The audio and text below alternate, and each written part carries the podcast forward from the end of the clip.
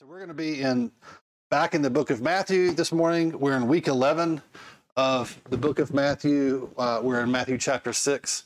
And next week, I'm gonna we're gonna pause Matthew again to do some New Year's stuff, and then we'll be back in Matthew for who knows how long. It's a long book. I'm loving this, and it's been super applicable to the situation in the world right now, which is amazing how that happens in the Bible everywhere. Okay, that things are applicable not just at the time when they were written, but now in our life right now. And so we're going to look at Matthew 6, and here Jesus takes aim at hypocrites or hypocrisy specifically. And I just want to say up front nobody likes a hypocrite. Okay. Everybody, hypocrites are despised universally the world around. Okay. Um, in fact, I think, I think, at least in my estimation, it's the number one accusation leveled against Christians by people who are not Christians. Is that I'm sure you've heard this. The, I don't go to church because the church is full of hypocrites. Uh, the problem with that is, of course, the world is full of hypocrites too, right? Everybody is prone to hypocrisy. And so I want, I want all of us to take a minute and, and resist the temptation to think of hypocrites as other people as people that are other than yourself. right? That itself is hypocrisy. Okay.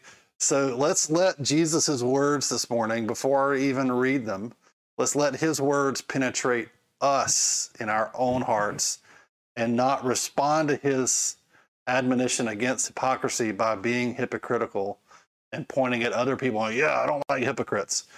Maybe you're a hypocrite too. Okay, and so that's that's the big question I want to put to you before we even start um, to just lower your defenses a little bit. Okay, and so um, just a quick review because it's important. In chapter five, Jesus has been giving us very clear um, directives and pressure, to be honest, to be righteous people, to live righteously, to live the way He lives. Okay. In fact, he ends chapter five with a command to be perfect. Okay. And we talked about that. I think it was, you know, not last week, but the week before last about it's a future tense perfection. Yes, but it's still be a command to be perfect. Okay. And this is what Jesus is after because Jesus himself was perfect and he has made a way for us to eventually be perfect ourselves. That can you believe that? Right? Not now, right now, you're not perfect, all right? But there is hope for you and me. And our hope is not that one day we will get it right. Our hope is that Jesus has gotten it right and he is getting it right in us, okay? And so that that's kind of that was chapter 5. And I want to read chapter 5 verses 14 and 16 because those verses directly connect to what we're going to read next, okay? So let's go back and read that. Matthew 5 14 through 16. It says, "You are the light of the world." Okay, so in case you've forgotten, this is Jesus teaching, and he's talking essentially to us, the church. He says, You are the light of the world. A city set on a hill cannot be hidden, nor do people light a lamp and put it under a basket, but on a stand, and it gives light to all in the house. In the same way, let your light shine before others, so that they may see your good works and give glory to your Father who is in heaven. So, Jesus is commanding us to live righteously and to do it in view of the world around us. Okay, in other words, your your faith and your following Jesus, your Christianity is not meant to be this private, personal thing. It's meant to be public. The reason it's meant to be public is because this is the primary strategy that Jesus gives us for evangelizing the world. It's not tracts, it's not anything else. His primary strategy, well, I'd say there's two. One is this living, doing good deeds, good works, acting like Jesus, being righteous people in public. And the other is preaching. Jesus talks about preaching, Paul talks about preaching. That's publicly declaring the gospel. Okay, so this is really important, right? And we talked about this a couple of weeks ago. Our faith is not personal and private, it's meant to be public and radically different than the world around us. But there is a danger, okay? And he's going to talk about that danger right here in chapter 6. And by the way, if you would like notes and you didn't get the email with the link, the link to the notes is also in the description of this video. If you like to follow along, you can. All right, Matthew chapter 6. Just start with verse 1. He says, Beware of practicing your righteousness before other people in order to be seen by them, for then you will have no reward from your Father who is in heaven. Okay? Now, there's no conflict. It may look like it at first, but there's not really any conflict between what he just said and what we just read in chapter 5 about doing good deeds in front of other people. Okay? Four observations that make that true. Okay, one, Jesus is not separating internal righteousness from external acts of righteousness. Okay? It's not like there's two different kinds of righteousness. There's righteousness inside, and that's real, and righteousness is outside, and that's not real. The Bible never does that. Okay? Um, you're supposed to be righteous through and through. Okay? If your your insides should match your outsides, and your outsides should match your insides. Ex- outside righteousness should come from internal righteousness. Okay? It's not like there's two different kinds, and somehow the internal righteousness is more important. God wants us to be righteous in our hearts and he wants us to act righteously outside. Okay? They're not two separate things. Some English trans- translations kind of make this unclear in this verse, um, but the righteousness Jesus is talking about here is the same as what he was talking about in chapter 5, right? Um, all of those commands to be holy, to be perfect, and to turn the other cheek, and be generous, and be all the you know be righteous people. That's the righteousness jesus is talking about here in chapter 6 when he says don't do it in front of other people in order to be seen by them. Okay so second observation is internal righteousness is not different from external righteousness. I already said that. Um, if you're righteous you will be righteous internally and externally okay third jesus is not is also not saying that if someone thanks you then you get no reward from the father i've heard that a lot i've heard this verse quoted many, many times in my life, or or partially quoted, as if to like if when you thank somebody for doing something for you. So some maybe somebody you know prays for you and it really blesses you, and you say, "Hey, thanks for praying for me. That really touched me." And they say, "Oh no, no, don't thank me. That's you've just given me my reward." Right? That's not at all what Jesus is saying. Okay, it's completely misunderstanding his point. All right. Don't do that. Be let people thank you. Number one, receive gratitude from people. That's encouraging. All right. Encouragement is important. We all need it. Okay. Also, don't hesitate to thank people and be grateful to other people when they serve you or bless you or minister to you in some way. That's a godly thing. Gratitude is a godly thing, and we should express it and we should be encouragers to each other. Okay. That is not what Jesus is after here. Okay. Um, what Jesus is dealing with here is the motivation of the heart. Why do you want your good deeds to be seen by the world around you? They should be seen, but why? What's your motivation? Jesus is pointing out our terrible propensity for selling our righteousness for the praise of other people. Instead of being content with praise from the Father, the more righteous we are, the more we are tempted to use that for self promotion and praise.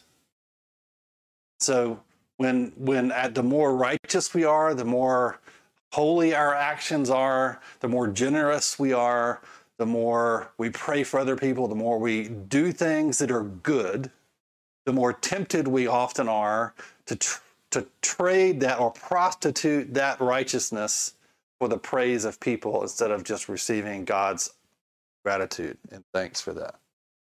God honors us when we do righteous things. That's amazing. Okay?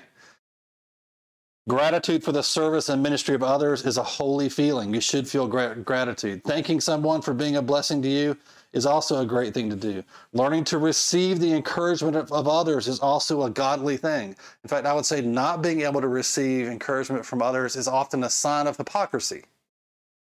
Right? So, what is not godly is allowing our motivation for serving others to become the praise of others like serving other people because we want them to thank us or be impressed by us or go, wow, you're so righteous and holy and humble, right?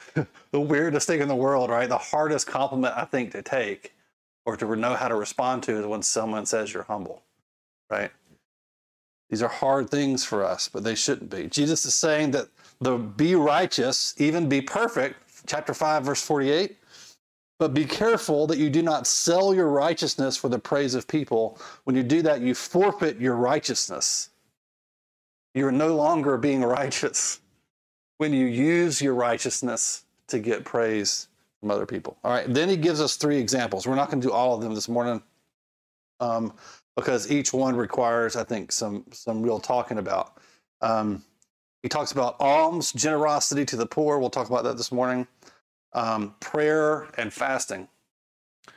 Three, the three foundational acts of piety in Jewish culture, and really still are. Okay, the things that impress people the most. Okay, um, is when you have a, if you're a great prayer, especially public prayer. Jesus points out when you're very generous, and when you do a lot of self-sacrifice specifically fasting. Okay. So let's look at alms or generosity first. Matthew 6, 2 to 4. This is Jesus' first example of this kind of righteousness for the sake of people's praise. All right. He says this Thus, when you give to the needy, sound no trumpet before you, as the hypocrites do in the synagogues and in the streets, that they may be praised by others. Truly, I say to you, they have received their reward. But when you give to the needy, do not let your left hand know what your right hand is doing, so that your giving may be in secret, and your Father who sees in secret will reward you. Okay, so these hypocrites were making a big show of their giving, right? They were taking large sums of money. They were going publicly on the street to the giving box, right? And they were making a lot of noise and drawing a lot of attention to show how much they were dropping in the offering box. They wanted to be impressive. They wanted to show people how generous they were. Okay, so let's two things that ought to be obvious, but I think aren't. Right? One, generosity is good. Jesus is not saying don't be generous. Generosity is not just good, it's a command from God to be generous. We just read that in chapter 5 from Jesus, okay? Generosity for the sake of praise is hypocrisy.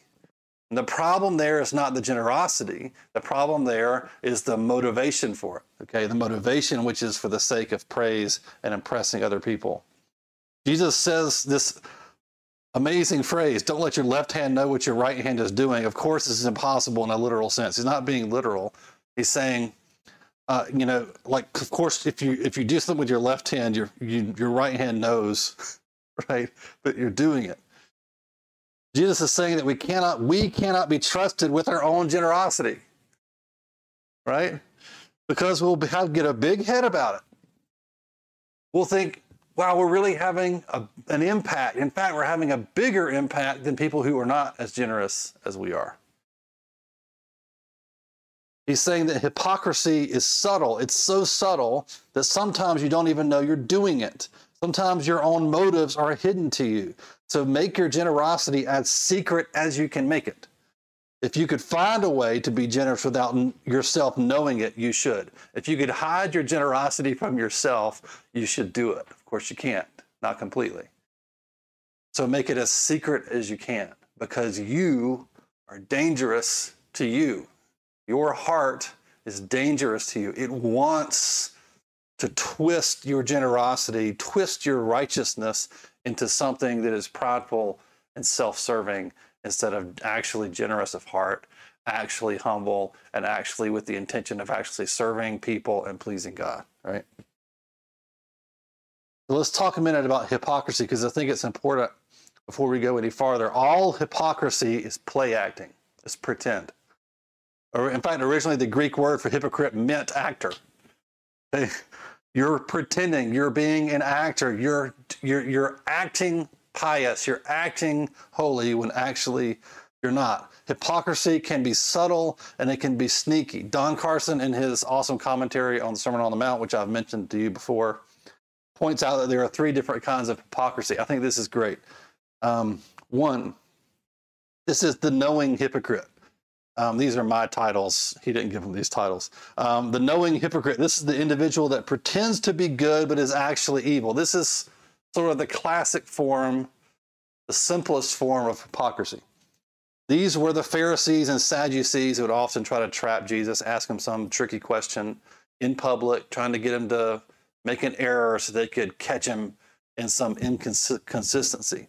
They were knowingly being deceitful. Okay? These hypocrites knew they were being deceptive, but they would justify it with some form of this is for the greater good argument. Well, we are being deceitful, but he's really terrible and he's dangerous to our way of life and to our and to the sanctity of our community. So we're going to be deceitful, but that's for the greater good because the greater good is showing everybody what a, a liar Jesus is. Okay.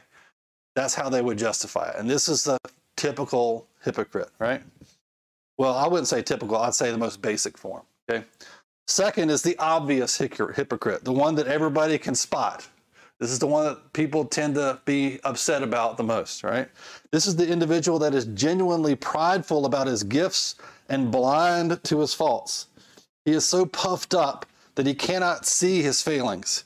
He will be judgmental and harsh to those around him and may be genuinely unaware of his own hypocrisy. So this is the guy who walks around with his nose up in the air and actually thinks he's really mature and really holy and really good, doesn't see his glaring faults at all, and he's harsh and judgmental towards other people. All right, Jesus actually addresses this type of hypocrisy in chapter 7, 1 through 5, which we'll get to when we get to chapter 7. This is the one that everybody, nobody likes this guy, Every, unless they're also like him. Everybody sees it. They go, wow, he's really a jerk. But how does he not see that he's a jerk? He's so into himself, right? That person is the obvious hypocrite. And then the third, which is more subtle, the subtle hypocrite, this individual has deluded himself into believing that his motives are pure, but he is only self deceived. And here's a quote from Carson's book on the Sermon on the Mount. He says, the, the kind of hypocrisy involved in Matthew 6, verse 2, is more subtle than either of the other two that I just mentioned. In this case, the hypocrite has talked himself into believing that at heart he is conducting himself with the best interests of the needy in mind. He may thus be unaware of his own hypocrisy. Moreover, the needy themselves are not likely to complain. They will be touchingly grateful and contribute to the giver's self delusion. And all but the most discerning of onlookers will speak appreciatively of the philanthropist's deed, for all acknowledge that giving is good, which it is, right? Jesus' prescription of giving in secret, release as secretly as possible, is a helpful preventative from even this, this subtle form of hypocrisy, okay? Because you're you're cutting off the the possibility of people being impressed by you and you're being generous in secret so no one can praise you for it. This is why Jesus says if you can do if you can do if you can give in a way where your left hand doesn't know what your right hand is doing, then by all means do it. I should say an overly little literal approach to this is not good. It won't do. However, being cautious about your own ability to deceive yourself regarding your own motives is healthy and it's good. Okay. One of the things I love about the way the church is set up and the way God talks about giving and tithing and all of that is it separates people. It allows people to give individually to the church and then the church can give to people and it eliminates some of that problem, right? It's a cool thing the way God said this has been that way since the Old Testament. Um, then Jesus talks about prayer. This is chapter 6, verses 5 to 6. Again, this is another example, like giving to the needy, right? Giving of alms. This is another example of a place where we can become hypocrites. Matthew 6, 5 and 6, he says, And when you pray, you must not be like the hypocrites for they love to stand and pray in the synagogues and at the street corners that they may be seen by others. Truly I say to you, they have received their reward. But when you pray, go into your room and shut the door and pray to your Father who is in secret, and your Father who sees in secret will reward you. Jesus is making the same point here about prayer that he just made about generosity. He's, he, Jesus prayed in public, okay? The issue here, again, is not about if you pray in public or pray in private. Jesus prayed in public, but he prayed more in private. If you look at his prayers, he prayed most, most of his time spent in prayer was in private, and he prayed occasionally in public. Okay, so it's not a prohibition against all praying in public. Again, it's about the motivation. Why are you doing it? This is a prohibition against public prayer that is done for the purpose of impressing everyone in attendance with your eloquence and your piety. Obviously, a person can refuse to pray in public because they are also overly concerned with not impressing everyone with their eloquence and piety. Both are hypocrisy. Okay? So you don't get out, you don't get a got a jail free card because you don't like to pray in public. You go, well, that means I don't have that problem. Maybe the reason you're refusing to pray in public is you are also too concerned about what people think of you. One seeks to impress by doing something in public, the other seeks to impress by not doing something in public. Both at the root of it is hypocrisy and pride. It's hard, isn't it? This is also, I would say, not a prohibition against praying eloquently, okay? I think praying boldly and publicly, one of the things that does, and we'll talk about this more when we get into the Lord's Prayer next week, is it builds the faith and confidence of other people who might be shy or need to be encouraged. I love it when my friend Vic Spencer prays. I think we can all raise our hands and say amen to that. If you've ever been in a prayer meeting with Vic Spencer, it's encouraging because when he prays, it just man, it fills my heart with encouragement. It always does. It's how it's a gift he has. All right. Jesus is not saying don't be that person. All right. Jesus is saying don't pray in public because you want people to be impressed by you. Instead, just be someone who prays and wants God to listen to them. Okay. All right. So let's. I'm going to ask you in, to conclude five, and we I could think of more um, but I'm just going to go with five kind of self diagnosis questions. Like I said, that third type of hypocrisy is so subtle because it's self deception. It's when your motives are hidden from you and you've deceived yourself into thinking you're being holy when you're not. And so these are some questions I think you can ask yourself kind of before God, asking the Holy Spirit to help you be honest with yourself. It might help you diagnose whether or not you're being hypocritical or not. All right. First question When you obey God by serving in some way, how much does it bother you if no one knows you did it? More specifically, how much does it bother you if no one notices that it happened at all? It's one thing to do some nice thing to bless someone or to bless the church or whatever. and everyone's amazed and, and so blessed and talking about, wow, this cool thing. And I wonder who did it. That's one thing, right? It's another thing if you do something that is so hidden that only God sees it, that people don't even know that it happened at all. That's the way prayer is. Like intercessory, private, when you pray for other people privately, only God knows you even did it, right? So, how much does it bother you if that happens? Number three, do you allow nervousness or stage fright to keep you from doing public ministry? I want to be clear nervousness and stage fright aren't wrong. Everybody gets nervous, okay? That's not what I'm, but do you allow those things to keep you from obeying God and using your gifts? I would argue that's a kind of reverse hypocrisy, right? Still being overly concerned with your appearance instead of being concerned about obeying God and serving. After doing some form of public ministry, do you spend hours or days after obsessing over what people thought of what you did or said? Boy, I'm guilty of that one. Let me just confess it to you. Many times. Many, many times have I been guilty of that.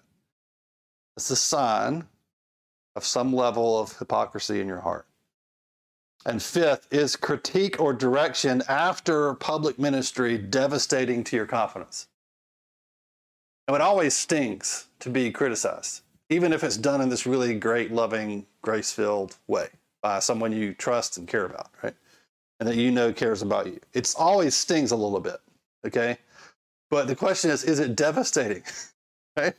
Does it take you a long time to recover? Well, I'm never doing that again because I did it wrong. I'm never doing that again because I got corrected. I'm never doing that again because I didn't get as much positive feedback as I wanted or felt like I needed, so I'm never doing it again. That is a sign that there's some hypocrisy in your heart concerning your motivation that Jesus is addressing here in these verses. Now, it's important here to notice that Jesus never says anything like, if you can't be generous with the right heart, don't be generous. Or if you don't pray with the right heart, don't pray. The command is to pray. The command is to be generous. And we're never told, well, if you until you can do it right, until you can do it with the right heart, you shouldn't do it all. Do it at all. I've heard people say this, musicians say this about uh, leading worship. It's a real mistake. Well, if I can't do it with the with the right heart and not be concerned about what people think of me when I'm helping lead worship on the worship team, then I'm not going to do it at all. Hogwash, right? Obey God and use your gift. Do it. Just continually be in a state of repentance about your hypocrisy because I think all of us, or at least 99% of us, struggle with this on some level. Instead of abstaining from these things, why not just walk in continual repentance over it, right? Because I think the more righteous we are, the better we're doing, the more gifted we are, the stronger the temptation will be to prostitute that righteousness for the praise of people. And it'll be a continuous thing we have to guard ourselves against where we work and we take great go to great lengths to make sure our left hand doesn't know what our right hand is doing, right? That's what we're after because we have to never get to the point where we totally trust our motivations, right? So I want to pray. And I just want to encourage you to do a couple things. One is to, if you have been not using your gifts, whatever those gifts may be, because you somehow think you'll get a big head, I just want to encourage you to stop doing that and start using your gift anyway. But also, I want to lead us in just a prayer of repentance that we would be the kind of people that are righteous inside and outside, right? That our insides would match our outsides and our outsides would match our insides. Amen. Let's pray together. God, just thank you for God all the gifts you've given us. God, I pray that you would, God, if any of us are uh, too embarrassed or too shy or too hesitant because they're afraid of how they'll look or what people will think, God, I pray that you would push us out. God, that the world would actually see our righteousness, that it would be visible to the world. And God, that that visibility, that righteous, that visible righteousness would be an inspiration for people to be drawn to Jesus. And God, I pray that you would help us with the motivation in our hearts. God, that we would not be frustrated when people don't see what we do. That we would not be frustrated when people don't even see that we anyone did anything, right? God, that we would be people who are truly humble and just want to please you. God, that you would put it in our hearts that if you're pleased with us, God, then we don't care about the rest of the world. God, that your pleasure and your delight in us would be enough for us. Help us never to forfeit our righteousness for the praise of other people. God, we repent of that and ask you to help us with this. We pray this in the name of Jesus. Amen. All right, I love you guys. Hope you're doing great. Hope you have a great week. We'll see you next time.